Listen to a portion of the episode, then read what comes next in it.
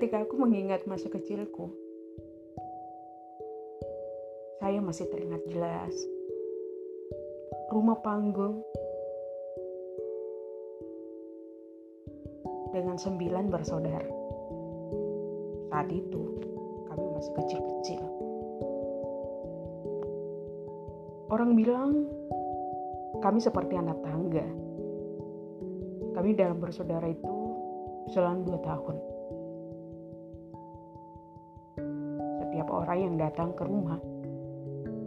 Dan ketika menjumpai kami tengah makan malam pasti mereka selalu berkomentar. Wah bagus sekali ya dilihat. Seperti rame asrama. Wah saya juga mau mempunyai keluarga seperti ini banyak anak banyak rezeki ya di dalam keluarga kami terhitung kami sangat akrab dengan satu sama lain atau jarang bertengkar. Kami sangat akur dan kami sangat menghormati kakak beradik. Dan saya masih ingat kakak kami itu ketika ikut bermain adiknya digendong dan permainan kami waktu dulu itu mungkin kami bisa dibilang uh, tahun 90-an ya. Tahun 90-an itu masih betul-betul uh, merasakan permainan yang begitu asyik. Ya tidak bisa dibandingkan dengan sekarang dengan gadget semakin berkembangnya zaman. Bahkan permainan sudah ada di dalam gadget.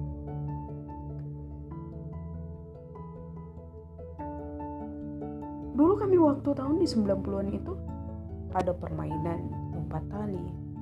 Boy Sandi dengan menyusun batu kemudian bola karung itu dilempar dalam permainan itu ada dua grup. Dan grup yang bermain itu harus menyusun batu-batu itu hingga sempurna dan tidak ada tersisa satupun. Ketika itu tersusun dengan sempurna, maka dialah pemenangnya.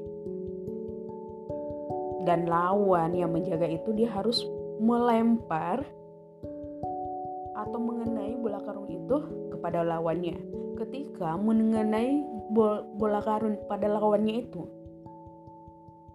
artinya sudah kalah.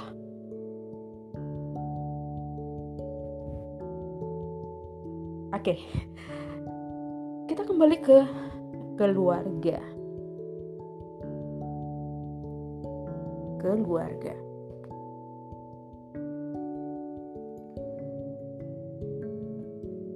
dulu waktu SD aku sering dibully ya aku waktu kecil itu uh, suka ala-ala celana uh, pendek waktu itu sih saya tidak berpikiran bahwa aku mau mengikuti uh, gaya laki-laki gitu. Tidak aku suka aja gitu. Aku terinspirasi dari film-film uh, yang apa ya yang me, me, mengenakan celana pendek itu gue lihat terlihat keren dan terlihat muda. Dan pikiran gue itu dulu yang berdasteran itu kayak emak-emak. Gitu. Makanya waktu itu uh, jarang uh, pakai daster. Bahkan uh, aku lebih suka pakai celana pendek.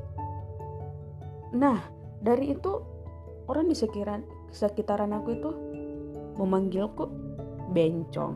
Nah ini dia yang membuat hati saya paling sakit ketika dibully seperti itu. Pembulian itu terjadi ketika aku ya SD, bahkan sampai SMA. SMA sudah berkurang, tapi SD sampai SMP tuh ya sering dibully. Bahkan kalau di SMP tuh betul-betul hari di mana saya dibully, dibully, dibully, dibully, dibully. Dipanggil burung pipit lah. Ya, karena mungkin gigi saya itu uh, seperti ini ya uh, ma maju ke depan gitu. Kayak bokir. Nah ini membuat saya insecure. Ini membuat saya ketika saya dibully saya terlalu rendah ya sedih juga sih. Mengingat waktu dulu waktu anak-anak. Tapi alhamdulillah sekarang aku banyak belajar tentang dan aku tidak akan membuli siapa pun dengan kekurangannya.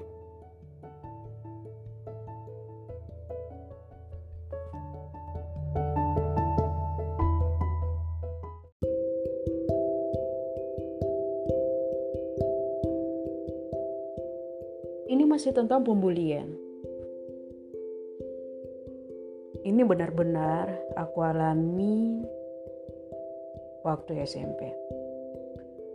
Di waktu SMP itu benar-benar rasa pembulian itu terjadi padaku. Apalagi aku itu termasuk anaknya pendiam dan kurang bersosialisasi uh, dengan orang-orang dan mungkin juga salah satunya adalah insecure. Insecure kenapa? Orang-orang sering membuliku bencong. Katanya, aku mirip laki-laki. Cara jalanku, bahkan mukaku seperti laki-laki. Aku teringat dengan temanku. Aku ke sekolah itu jalan kaki dari rumah ke sekolah itu jaraknya sekitar 8 km. Ya, biasa. Dulu serba jalan kaki. Dan aku bersyukur. Karena dulu dengan jalan kaki mengajarkan banyak hal sekaligus olahraga. Saya ingat waktu itu aku jalan dengan teman sekelas saya. Terus dia dengan pelan-pelan bahkan memohon maaf terlebih dahulu sebelum menanyakan kepada aku. Dia bilang seperti ini. Oh uh, maaf ya. Aku mau nanya nih. Tapi kamu jangan marah ya. Kamu jangan tersinggung. Terus aku udah menebak dan agak deg-degan juga sih apa sih sebenarnya yang mau ditanyakan ini orang kemudian tiba-tiba teman anakku itu bertanya,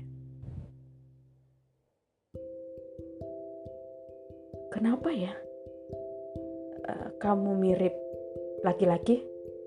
Hatiku hancur, sangat hancur mendengar pertanyaan itu.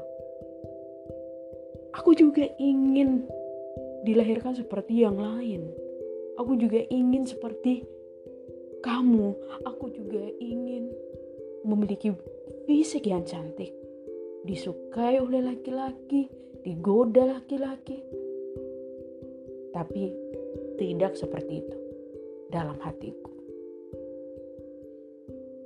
Tapi aku mengeluarkan jawabannya seperti ini ya sambil ngeles ya.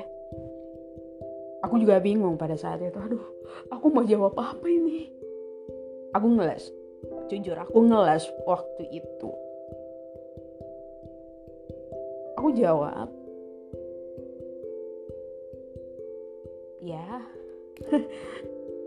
mungkin ibuku waktu itu ngida menginginkan uh, seorang laki-laki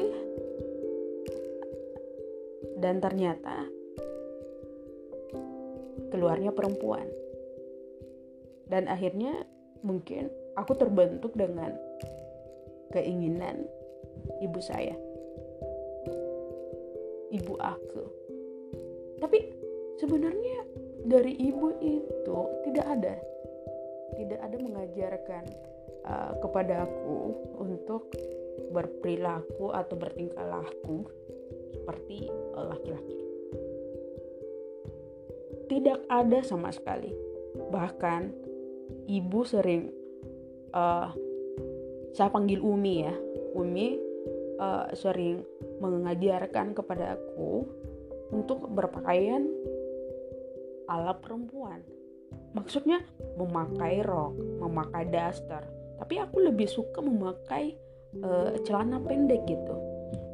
Ya, karena itu lagi aku terinspirasi di uh, di film-film. Di pikiran aku itu ketika aku bercelana pendek aku seperti artis. Kala itu. Tidak ada sama sekali sangkutan sangkut pautnya uh, dari orang tua dari umi aku. Tidak ada ya sambil berjalan kami ke sekolah. Itu pembicaraan kami uh, dalam perjalanan menuju ke sekolah.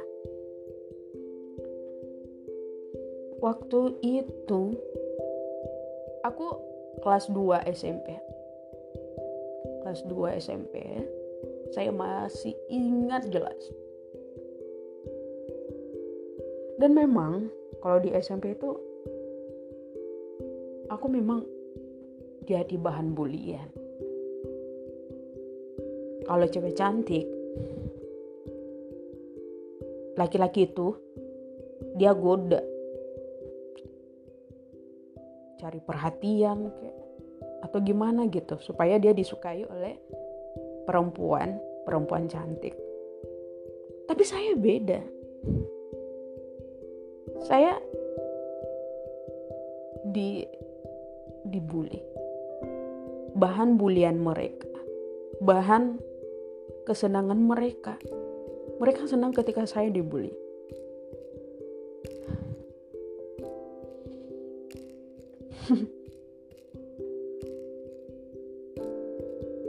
Entah. Bahkan ada teman teman kelas. Waktu itu aku sering dibully burung pipit. Karena gigi saya tonggos.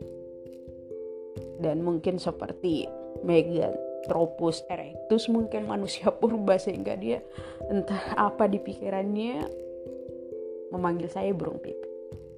Burung pipit. Burung Ketika dia mengejek seperti itu, membuli seperti itu, mereka ter tertawa terbahak-bahak. Burung pipit. Burung pipit. Berarti aku pada saat itu dapat pahala dong. karena dengan karena karena dengan aku gitu loh mereka bisa tertawa terbahak-bahak juga dulu aku ingat ada teman SMP juga ini kelas sudah kelas 3 ya kelas 3 aku duduk di kelas 3A di mana di kelas 3A itu uh, pada saat itu adalah sekolah unggulan di mana satu kelas itu terisi orang-orang uh, pintar. Nah, uh, ada beberapa bah tapi a, a, ada beberapa laki-laki. Bahkan uh, semua laki-lakinya itu uh, yang bergeng itu dia sering membeli saya. Apalagi yang namanya Aswin. Aswin kalau nggak salah. Dia adalah anak guru. Ya pinter sih. Karena uh, apa ya? Tidak terlalu pintar nggak terlalu pintar. Hanya saja dia mempunyai uh, backingan gitu. Jadi dia merasa berani dan merasa uh, apa ya uh, sama guru. Dia membeli aku itu dengan nama dia memanggil nama aku itu Sugri Sugriwa Hai Sugriwa waktu itu aku belum tahu apa itu sugriwa ya. Tapi aku save aku save dalam hati aku. Apa ya sugriwa? Aku mau cari di internet kan waktu itu tahun 2003 atau 2002 2002 2003 belum uh, ini ya belum masuk uh, belum ada HP pada saat itu uh, di uh, apa ya waktu uh, di kampung saya itu belum ada HP jadi ya apa ya Sugriwa aku simpan. Kemudian pada saat kuliah ada internet. Maka aku search lah.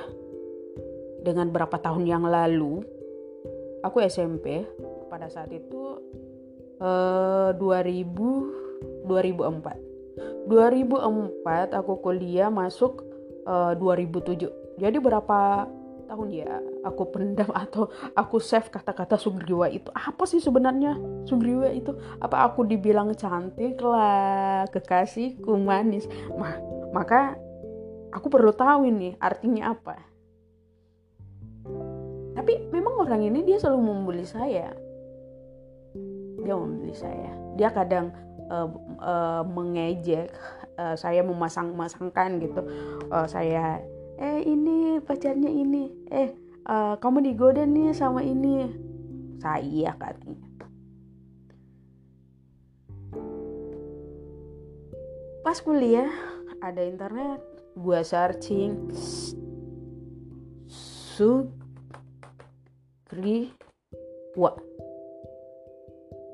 dan apa yang muncul Ternyata Sugriwa itu adalah monyet atau Hanoman. Oh my god. Huh, Hanoman. Dengan gigi tonggol yang seperti ini. Hmm, pantas juga ya. Berarti memang aku mirip dengan Hanoman kali ya. Dan Sugriwa itu adalah iblis ya, iblis. Sugriwa, mari kita cek. Sugriwa. Iya, Hanoman atau monyet.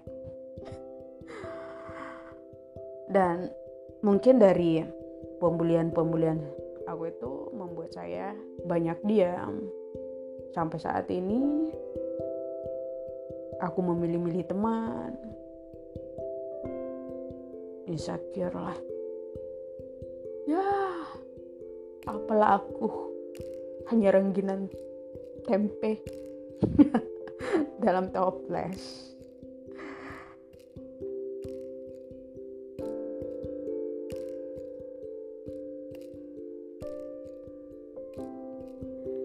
Ternyata setelah aku cari search di internet dari Wikipedia Bahasa Indonesia Ensiklopedia Bebas Sugriwa dari uh, bahasa Sanskerta adalah seorang tokoh protagonis dalam uh, Wiracarita Ramayana, ia adalah seorang raja kera dan merupakan seekor wanara. Ia tinggal di kerajaan Kiskenda bersama kakaknya yang bernama Subali.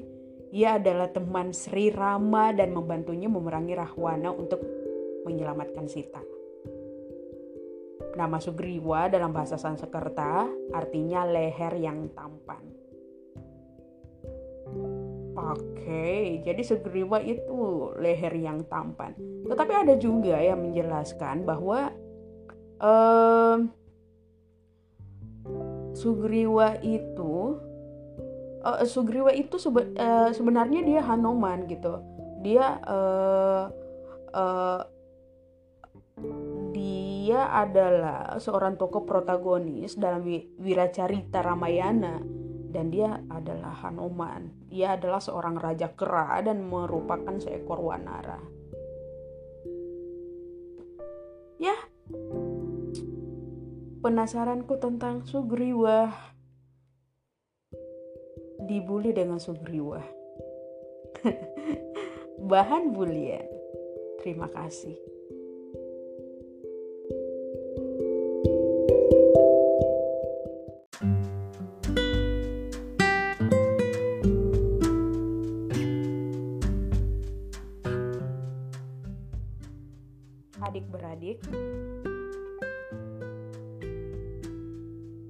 Terlahir dari rahim yang sama seperti bulan dan bintang yang saling menyinari dan saling menemani berbagi cerita, bercanda, tertawa bersama, bermain bersama. Ya meski terkadang kita bertengkar, namun rindu dikala jauh. Persaudara ini tuh hubungan darah tak akan tergantikan. Mungkin setelah kita dewasa nanti, kita pun saling berpindah dan saling berpisah. Membina dan ikut keluarga yang kita bina. Sangat sulit buat kita berjumpa lagi, tapi kita tetaplah saudara. Sayang, sesering apa pun kita bertengkar, atau sesering apa pun kita saling diam setelah dewasa nanti, sebagai anak yang pertama dan dituakan, berharap kita lebih sering saling mendoakan. Dan lebih sering pula rasa kasih saya yang bertambah. Kita nggak bakalan tahu kehidupan kita ke depannya nanti. Namun satu pesan yang ingin disampaikan. Kita bukan berasal dari keluarga kaya, Seandainya di antara kita ada yang lebih serba berkecukupan, ada pula yang kurang serba kekurangan. Ingatlah, serendah apa pun, sehina apa pun, kita tetap adik-beradik. Hendaklah saling membantu, saling mendoakan, menyoport, men menasehati, menyemangati, berdamai dan sejahtera. Jangan sombong, jangan saling menjelekkan, apalagi tak bertegur sapa. Jaga kekompakan kita, jaga ego. Semoga kita diberikan umur yang panjang. Dimurahkan rezeki. Amin ya robbal alamin.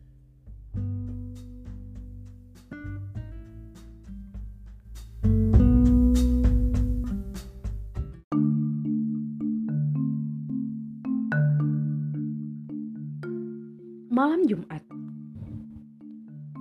Kala itu aku dari kerja dan pulang sekitar jam 10.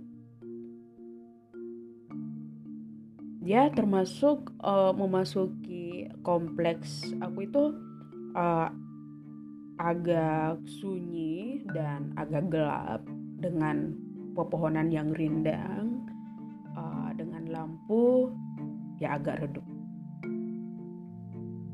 Dan sebagian lampu jalan mati pada saat itu. Pada saat aku melintasi sekolah, aku mendengar seperti lemparan batu yang dilemparkan ke motorku.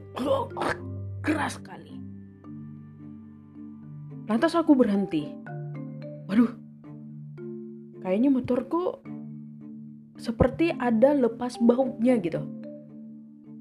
Atau mungkin ada ada perkakasnya yang jatuh atau bahkan saya berpikiran pada saat itu mesinnya jatuh saking uh, kerasnya lemparan itu. Wah, apa ya? Tapi saya masih uh, berpikiran positif pada saat itu. Yang sebenarnya aku sudah agak panik dan sedikit memberikan uh, rasa takut kepada aku karena pas di depan sekolah yang katanya bahwa di uh, bagian kompleks dahulu itu dia adalah bekas perkuburan. Lantas aku turun memeriksa motor aku. Ya jangan sampai ya memang benar mesinnya turun gitu. Atau bautnya lepas. Aku turun cek. Hmm. Depan oke. Okay. belakang iya. Mesin ada. Di sekitarannya juga bautnya tidak ada yang lepas. Bahkan batu pun tidak ada karena jalanan beraspal. Otomatis aku agak dikit gimana-gimana ya. Ah, aku lanjut lagi ya perjalanan. Sekitar beberapa sekitar satu meter sampai ke rumah.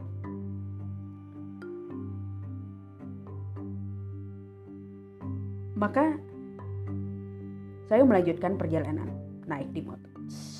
Jalan. Pas di tempat yang gelap, ya karena itu di perumahan aku itu uh, termasuk uh, asri ya rimbun dengan pepohonan yang uh, tinggi yang rindang.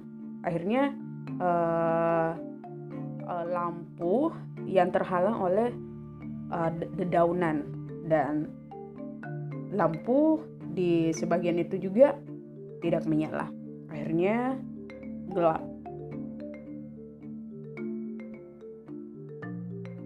Terdengar suara keras lagi seperti lemparan. Oh my god. aku panik. Aku panik pada saat itu dan benar-benar uh, hati saya tuh kayak uh ada yang aneh gitu. Aduh gimana nih?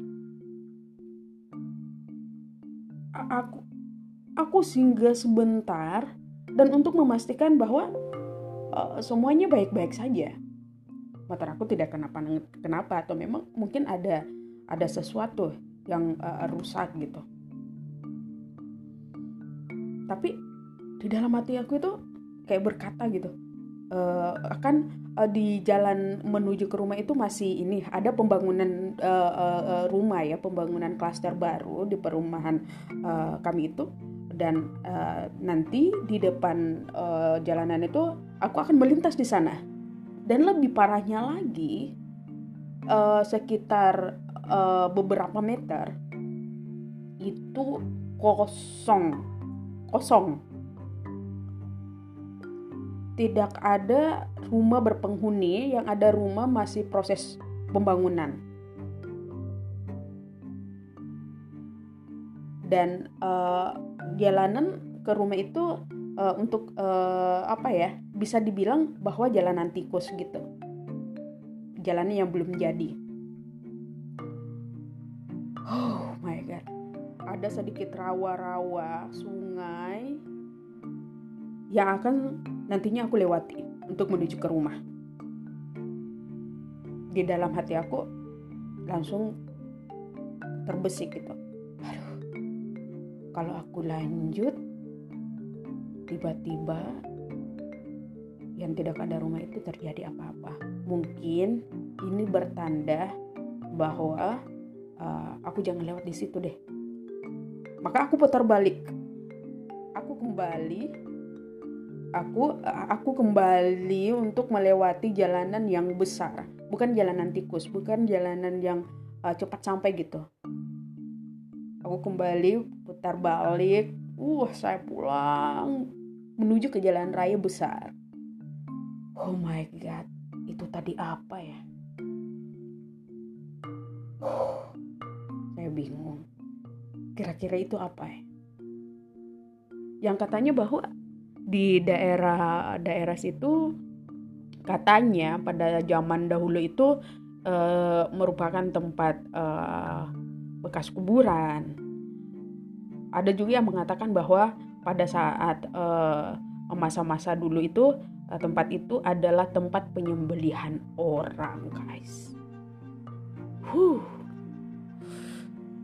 Motor kayak dilempar keras. Padahal tidak ada apa-apa, hanya suaranya doang. ah, nggak lucu, bener, nggak lucu benar. Uh. Tapi pada saat itu saya selalu berpikiran positif, positif, positif karena aku tahu karena kenapa? Katanya seperti ini. Kalau kita uh, takut, maka hal negatif itu dia akan lebih uh, memunculkan diri, bahkan lebih uh, mengumpulkan kekuatan untuk memperlihatkan dirinya dan menakut-nakuti kita. Makanya pada saat itu aku selalu berpikir positif. Ah, mungkin batu yang uh, aku lintas itu dia kayak uh, terlempar gitu, atau mungkin uh, ada ini sesuatu kena di ban gitu, kemudian ah pokoknya aku berpikiran positif pada saat itu aku tidak mau memikirkan hal-hal yang buruk itu aja. Udah aku berbalik ke arah lagi menuju jalan besar yang terang banyak orang. Udah. Sampai di rumah aku tidak terlalu memikirkan. Tidak terlalu memikirkan.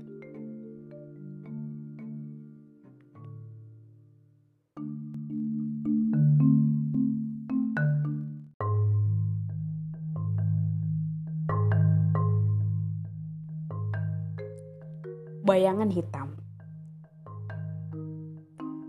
Aduh, aku juga nggak tahu ya kenapa harus memilih uh, uh, dengan uh, tema seperti ini. Ini uh, hari Kamis malam Jumat ya. Sebenarnya sih ini uh, apa ya mengumpulkan uh, keberanian untuk menceritakan hal ini karena biasanya juga katanya kalau kita sering menceritakan sesuatu itu maka hal-hal negatif itu dia semakin uh, mengumpulkan kekuatannya untuk uh, memperlihatkan dirinya. Bismillahirrahmanirrahim. Uh, aduh, perasaan gue nggak enak bener. Gak usah dilanjut kali ya. Gak usah dilanjut nggak. Aku cerita ini uh, antar uh, besok hal yang terang aja soalnya ini uh, hampir maghrib. Besok aku lanjut.